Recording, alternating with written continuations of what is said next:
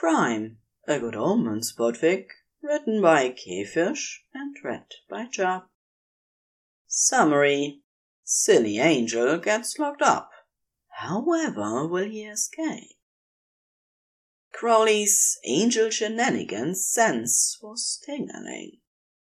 Aziraphale sat in the dungeon, chains and all, on a tiny stool, his patience waning. What the deuce are you doing locked up in the.